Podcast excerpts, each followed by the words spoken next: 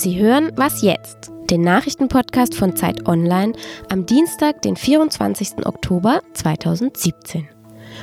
Heute trifft sich der neue Bundestag zu seiner ersten gemeinsamen Sitzung. Dabei geht es erstmal um Formalia. Die neuen Abgeordneten wählen ihren Bundestagspräsidenten und dessen Stellvertreter. Präsident wird Wolfgang Schäuble, das ist gesetzt. Aber bei den Stellvertretern könnte es spannend werden. Denn jede der sechs Fraktionen darf einen Vize stellen, also auch die AfD. Und hier gibt's mal wieder Streit. Denn die Partei hat Albrecht Glaser nominiert, ein Mann, der vor allem durch rechte Äußerungen aufgefallen ist. Viele Mitglieder der anderen Fraktionen wollen ihn also nicht wählen. Was das bedeutet, klären wir gleich noch ausführlicher.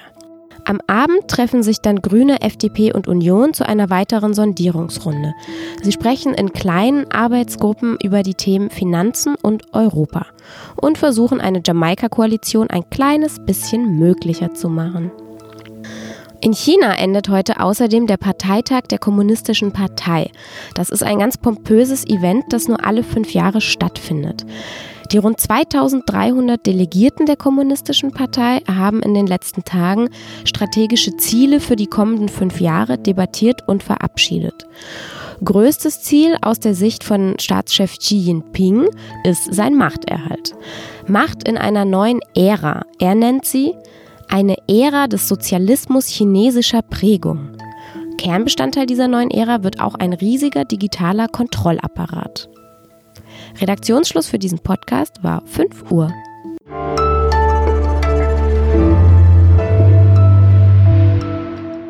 Mein Name ist Simon Gaul. Hallo. In Deutschland lebt jedes fünfte Kind dauerhaft in Armut. Zu diesem Ergebnis kommt eine neue Studie. Wir erklären gleich hier im Podcast, wie kann sowas in Deutschland eigentlich sein und vor allem, wieso ändert sich daran nichts. Vorher schauen wir aber nochmal auf den Bundestag. Der tritt heute zu seiner ersten Sitzung zusammen und wählt vor allem den Bundestagspräsidenten und dessen Stellvertreter. Da gibt es aber ein kleines Problem. Darüber spreche ich mit Ludwig Greven, Politikredakteur bei Zeit Online. Hallo Ludwig. Ja, guten Morgen. Ähm, heute wird Wolfgang Schäuble zum Bundestagspräsidenten gewählt. Damit ändern sich ja seine Aufgaben ganz deutlich. Vorher war er Finanzminister. Was wird er in Zukunft denn zu tun haben? Für Wolfgang Schäuble ist das, wenn man so will, ein krönender Abschluss seiner langen, langen politischen Karriere. Er ist der dienstälteste Abgeordnete, sitzt seit 1972 im Bundestag. Er war Parteivorsitzender, er war Fraktionsvorsitzender lange Jahre, hatte verschiedene Ministerposten. Also er weiß, wie man einen großen Laden zu führen und gegebenenfalls auch zu leiten und zu lenken hat. Ähm, er hat jetzt die Aufgabe, nicht nur die formale Funktion, den, die Bundestagssitzungen zu leiten, sondern ähm, zum ersten Mal mit sechs Fraktionen, sieben Parteien den Laden zusammenzuhalten. Und die schwierigste Aufgabe wird sein, die AfD, wenn man so will, in Schach zu halten.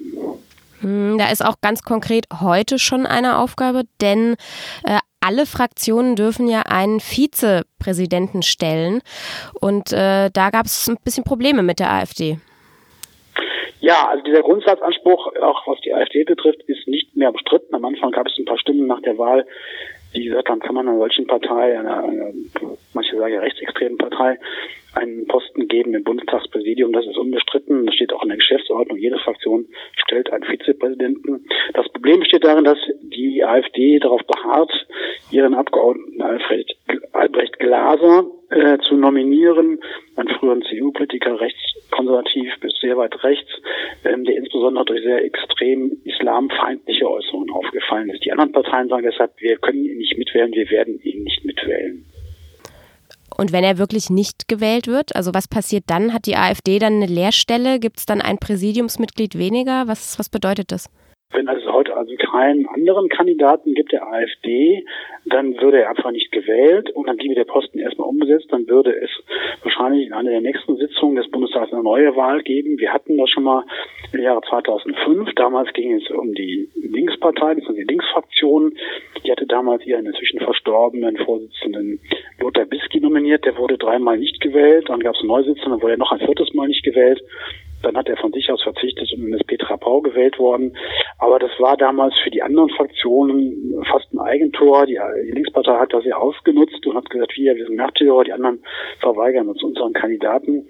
Das wird die AfD diesmal auch versuchen. Deshalb geht es darum, dass die anderen Parteien möglichst sachlich damit umgehen und der AfD nicht diesen Triumph gönnen, sich als Märtyrer darzustellen. Und kann es jetzt sein, dass die AfD ganz bewusst deswegen diesen Glaser aufgestellt hat, weil sie wusste, das wird Streit geben und das wird eine interessante Diskussion dann auch für sie werden?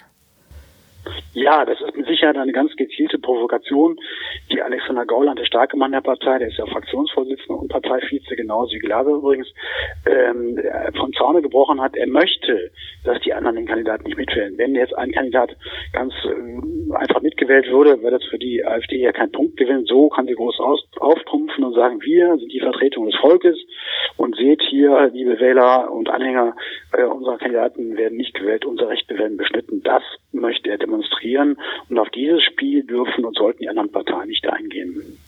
Danke, Ludwig. Bitteschön.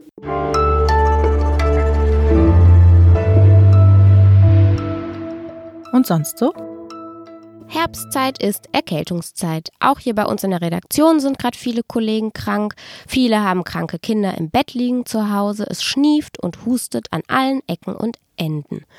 Wann muss ich zum Arzt? Diese Frage stellen sich dann viele Leute. Wir hatten auch einen Text zu diesem Thema auf der Seite, der in den letzten Stunden viele Menschen interessiert hat. Ranghild und Jan Schweizer schreiben darüber über ihre persönlichen Erfahrungen, dass sie sich auch häufig diese Frage gestellt haben. Beides sind Mediziner und sie kommen am Ende in ihrem Text zu dem Schluss, meistens ist die beste Therapie doch erstmal abwarten und dem Körper die Chance geben, sich selbst zu heilen. In diesem Sinne vielleicht erstmal Tee trinken, ins Bett legen und gute Besserung.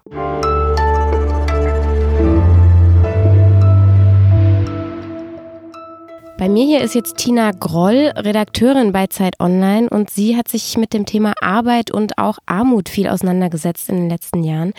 Tina, diese Studie, die jetzt gerade rausgekommen ist, sagt, dass jedes fünfte Kind dauerhaft in Armut lebt. Das klingt ziemlich viel, finde ich, für Deutschland, ein eigentlich so reiches Land. Das stimmt, das ist auch sehr, sehr viel, ähm, vor allem auch im europäischen Vergleich. Allerdings zeigt sich dieses Bild schon seit ganz vielen Jahren. Ähm, das liegt daran, dass Armut sich verfestigt und vererbt wird, weil ähm, sozialer Aufstieg in den letzten Jahren und Jahrzehnten einfach deutlich unwahrscheinlicher geworden ist.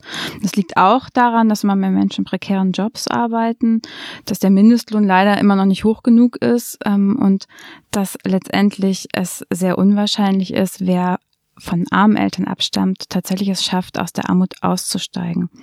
Und wir haben sogar gesehen in den letzten Monaten, dass die Zahl der armen Kinder nochmal leicht gestiegen ist durch die vielen Menschen, ähm, die als Flüchtlinge zu uns gekommen sind. Denn die haben viele, viele Kinder auch mitgebracht. Gibt es Dinge, die die Politik besser machen müsste oder die sie ändern könnte? Sie könnte zum einen ähm, die Verteilung so vornehmen, dass tatsächlich bei den armen Menschen was ankommt. Ähm, wenn man sich anguckt, in Deutschland wird zwar unglaublich viel umverteilt, allerdings von der Mittelschicht zur Mittelschicht und nicht dorthin, wo es tatsächlich gebraucht wird. Und es müssten sich die Interessen der Armen auch tatsächlich durchsetzen. Eine Studie der Universität in Osnabrück hat vor einiger Zeit festgestellt, dass die politischen Entscheidungen vor allem ähm, für die Interessen der Reichen gemacht werden und getroffen werden und sich diese deren Interessen durchsetzen. Was könnte man jetzt von einer neuen Koalition erwarten, von einer neuen Regierung in Deutschland? dass sie sich natürlich der Armen an, annehmen, dass sie sich vor allem auf die Fahnen schreiben, endlich und nachhaltig etwas am Thema Kinderarmut ähm, zu tun. Und das bedeutet, dass man vom Kind her Sozialpolitik denken muss. Und ähm, wir sehen halt momentan, dass das äh, arme Kinder letztendlich behandelt werden wie kleine arme Erwachsene und ähm, das trifft einfach deren Bedürfnisse nicht richtig. Ähm, Kritiker befürchten allerdings, dass ähm, Jamaika eher eine Politik der Reichen und der Besserverdienenden machen werden, dass wahrscheinlich die Mittelschicht davon profitiert, aber schon bei der unteren Mittelschicht nicht mehr so richtig viel ankommen wird. Danke, Tina. Das war es auch schon wieder mit Was jetzt für heute. Morgen gibt's eine neue Folge. Danke dir. Schön.